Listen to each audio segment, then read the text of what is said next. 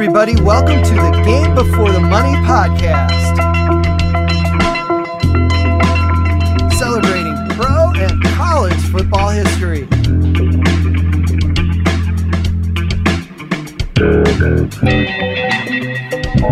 This episode, three defensive plays that clinched championships.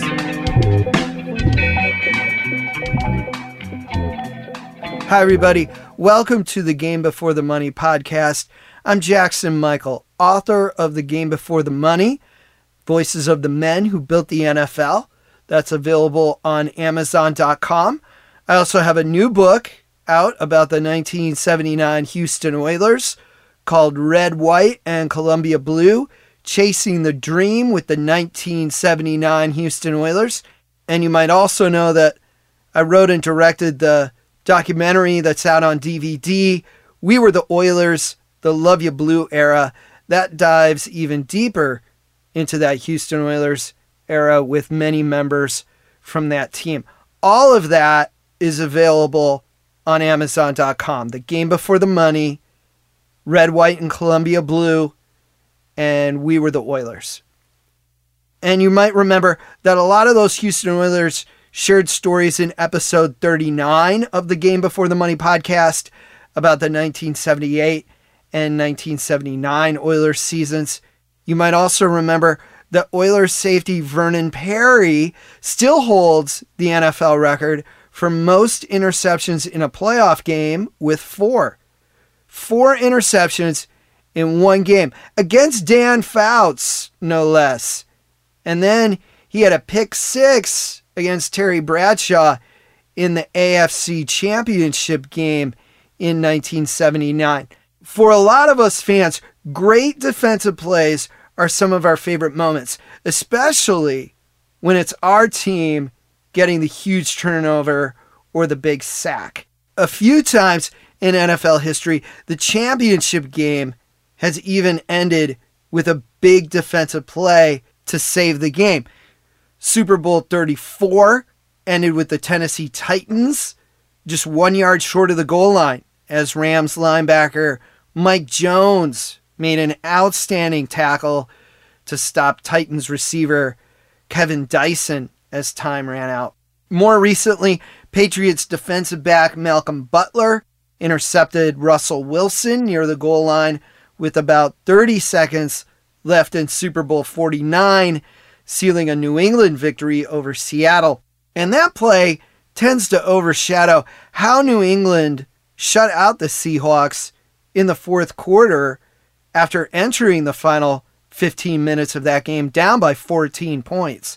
A lot of people forget that the Patriots forced two straight three and outs before that final drive. On this episode of the Game Before the Money podcast, we're going to look at three great defensive plays that clinched NFL championships in the 1960s. Two of them happened before the Super Bowl era, and two of them were made by Hall of Famers. The first that we'll talk about happened in the 1960 NFL championship game that was played at Philadelphia between the Eagles and the Green Bay Packers. We previously talked about the 1960 Packers with Green Bay receiver Boyd Dowler. That was on episode 38 of the Game Before the Money podcast that featured Packers legend Boyd Dowler sharing his stories. And the 1960 Packers had a great run of road victories to make the NFL championship game in Vince Lombardi's second season as head coach. It was also the last season that the Packers did not have the famous G logo on their helmets. There's a little nugget of trivia for you there. The 1960 NFL championship game started at noon because Philadelphia's Franklin Field didn't have lights. The league decided that they wanted to start the game earlier in case it went into overtime. The teams played in front of the largest crowd in championship game history at the time. The crowd numbered over 67,000. And since Christmas Day was on a Sunday that year, the game took place on a Monday, on Monday, December 26th. The 1960 Philadelphia Eagles were known as a tight knit team under quarterback Norm Van Brocklin and Chuck Bednarik, often called the last of the 60 minute men who played on both sides of the ball. Bednarik played both as a center and a linebacker. He also worked a second job selling concrete, and that's how he earned the nickname Concrete Charlie. The Eagles lost the first game in the 1960 season at home to Cleveland, but the Eagles didn't lose another game until week 11 of a 12 game season. And the Packers Eagles matchup was a big surprise because neither team had played championship football since the 1940s. The 1960 NFL championship game didn't start out that well for the Eagles. They received the opening kickoff and turned the ball over on their first play from scrimmage. The Packers couldn't capitalize, however, and lost the ball on downs near the goal line. Philadelphia soon turned the ball over again, and the Packers kicked a field goal to take a 3 0 lead. The Eagles took a 17 13 lead late in the fourth quarter on a run by Ted Dean. Ted Dean's long kickoff return set up that go ahead touchdown. The Packers then started the ensuing drive on their own 35. Bart Starr drove them to about the Eagle 20 with 10 seconds left to play in the game. Starr took the snap and fired the ball to another future Hall of Famer, Jim Taylor. Taylor caught the ball at the Eagles' 15 yard line. He turned toward the goal line, and Chuck Bednarik, Concrete Charlie, lived up to his nickname and acted like a wall of concrete. He tackled Taylor and stayed on top of him. Bednarik watched the game clock tick down to all zeros and then jumped up in excitement. He reportedly told Jim Taylor, You can get up now. This game is over. That was the final play of the 1960 NFL Championship game. Don't forget that Chuck Bednarik had played the entire game he played at center, he played on special teams, and he played linebacker. And he still had the energy to make that one last play. There are two really great photos of Chuck Bednarik taken after that game that I've posted on the Game Before the Money Facebook page. One of Bednarik with his arm around both Bart Starr and Jim Taylor as they walked off the field together. That tells you a lot about the camaraderie of the NFL in those days. The other photo is of Chuck Bednarik smoking a cigar and cigarette in the locker room at the same time. That one was posted quite a while back, but you can find it browsing through the Game Before the Money Facebook page photos.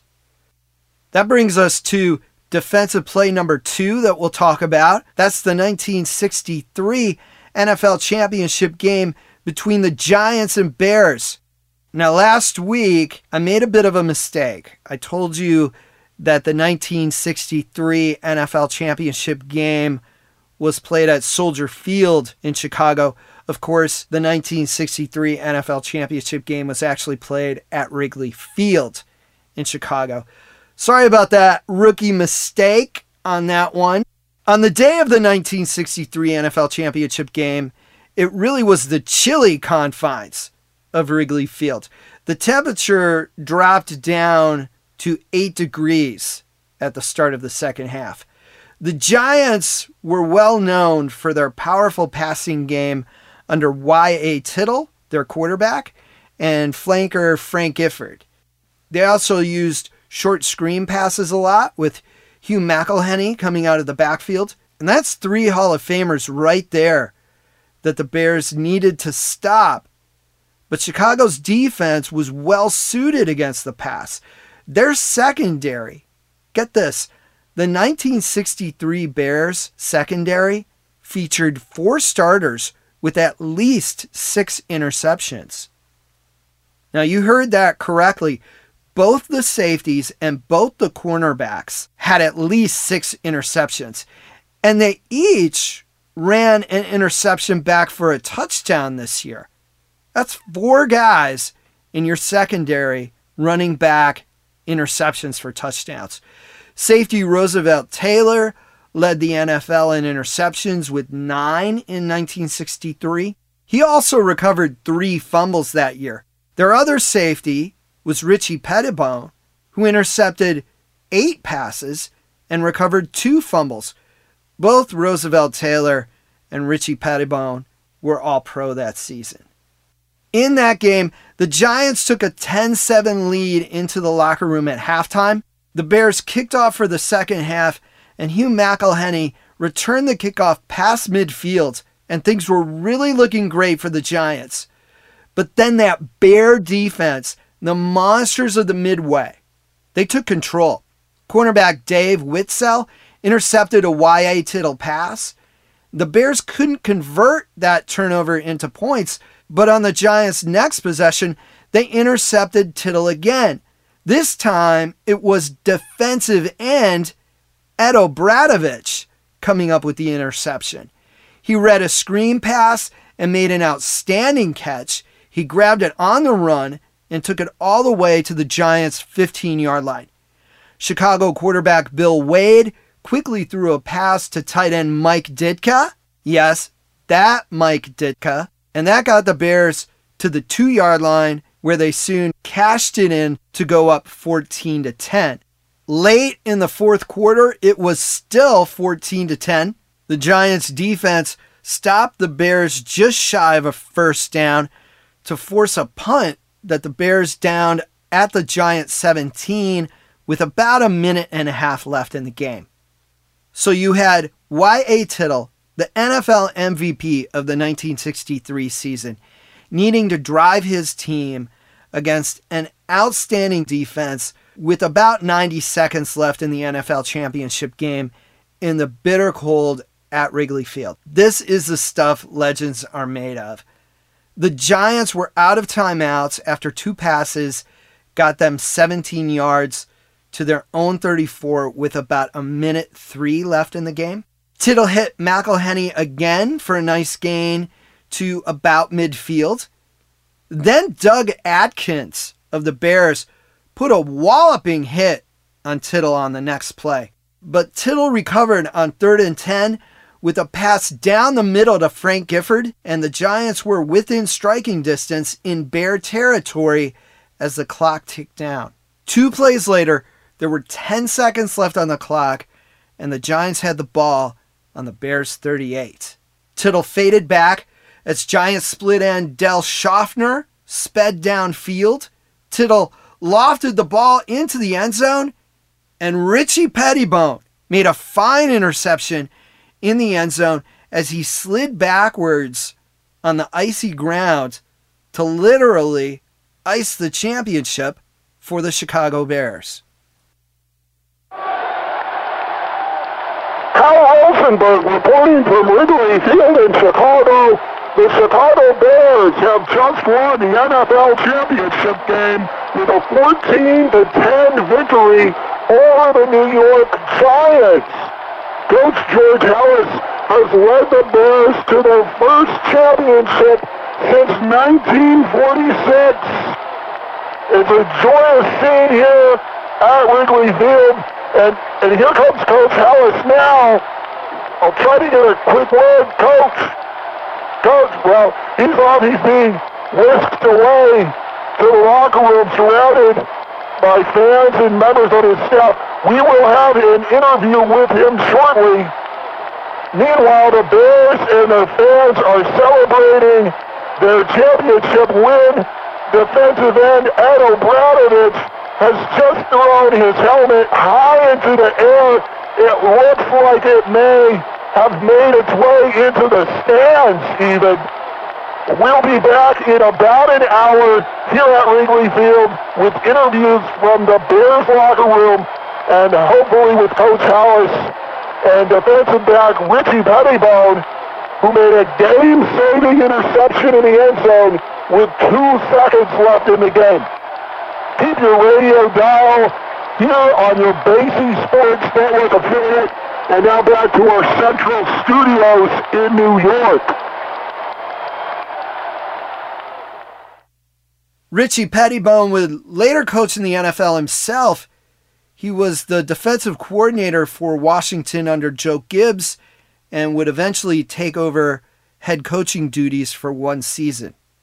The Bears wouldn't return to championship form until the 1985 season when they were coached by Mike Ditka and again featured an incredible defense.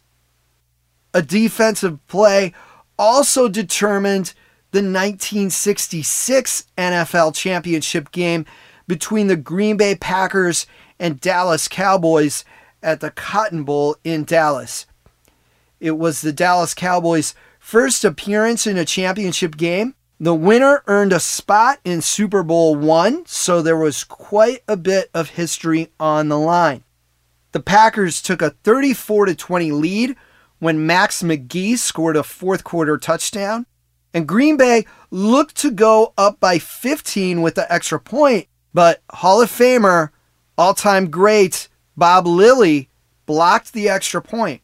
That kept the Cowboys in the game, although there wasn't much time left. With 5.20 left, Cowboys quarterback Don Meredith completed a pass to running back Dan Reeves in the flat, Reeves took a jarring hit and fumbled. The ball rolled backwards, where several Packers were very close to recovering it. The ball squirted away, though, and out of bounds. It was third and 20, and things looked dim for Dallas. But Meredith made an outstanding play. He tossed a 68 yard touchdown to tight end Frank Clarke just before he was hit by two Packer linemen. That pulled the Cowboys to within seven and stirred up the Cotton Bowl crowd. The Dallas defense forced the Packers to punt thanks to a sack by linebacker Dave Edwards and a fine play by Lee Roy Jordan. Then on fourth down, Cowboy defensive end George Andrie put tremendous pressure on punter Don Chandler and nearly blocked the kick. The punt went only 16 yards, and the Cowboys started at the Packer 47 yard line with 2.27 left. Meredith immediately hit Clarke for over 20 yards to about the Packer 25. He looked for Clarke in the end zone just a couple of plays later, and a pass interference call against the Packers put the ball on the Packers' two yard line. On the next play, the Packers stopped Dan Reeves at the one yard line, and that set up a second and goal at the one.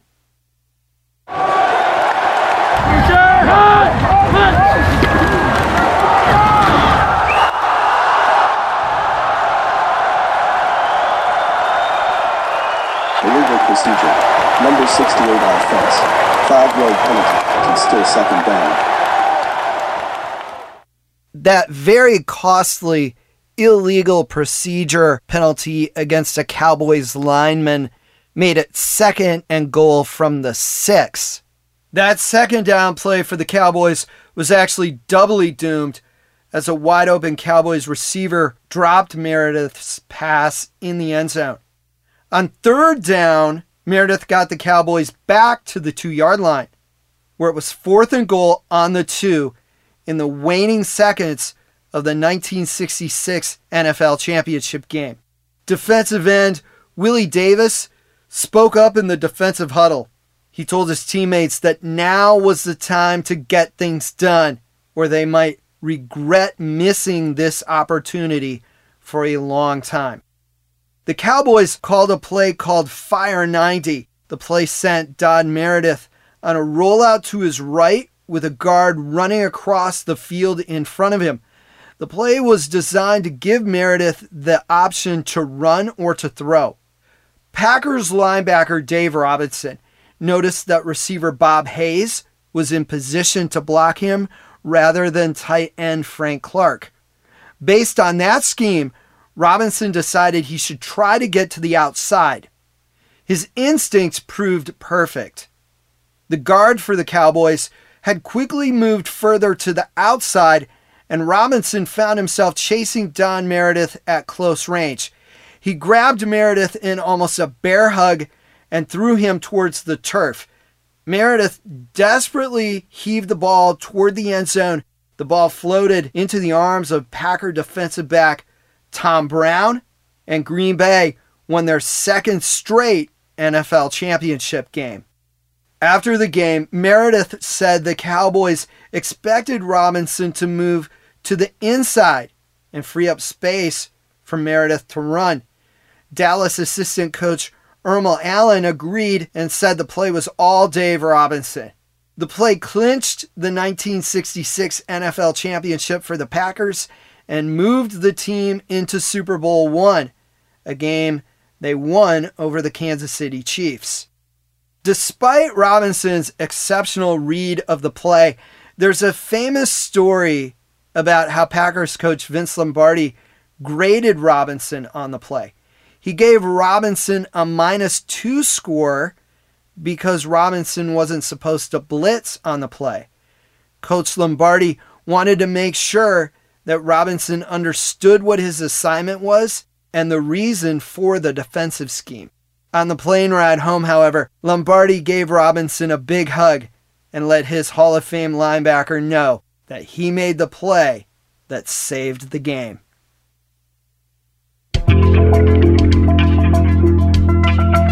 Thank you for listening to this episode of the Game Before the Money podcast.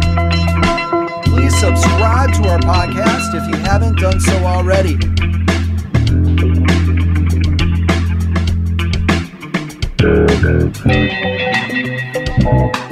Upcoming shows will feature Upton Bell and a continuation of that three part series of three games that changed the NFL. We'll talk about the 1958 NFL Championship game next in that series. I'm also putting together an episode featuring stories from Hall of Famer Hugh McElhenny. If you have any NFL history questions, feel free to email me at podcast at thegamebeforethemoney.com. That's podcast at thegamebeforethemoney.com. I'm also going to put together shows where I answer your questions. Don't forget that transcriptions of the Game Before the Money podcast can be found at thegamebeforethemoney.com in the podcast notes section. And those transcriptions are powered by our transcription partner Sonix. It's S O N I X. Visit sonix.ai to learn more about their transcription services. All music and sound effects, dramatic reenactments of game moments and fictional broadcasts, produced by 11 Productions.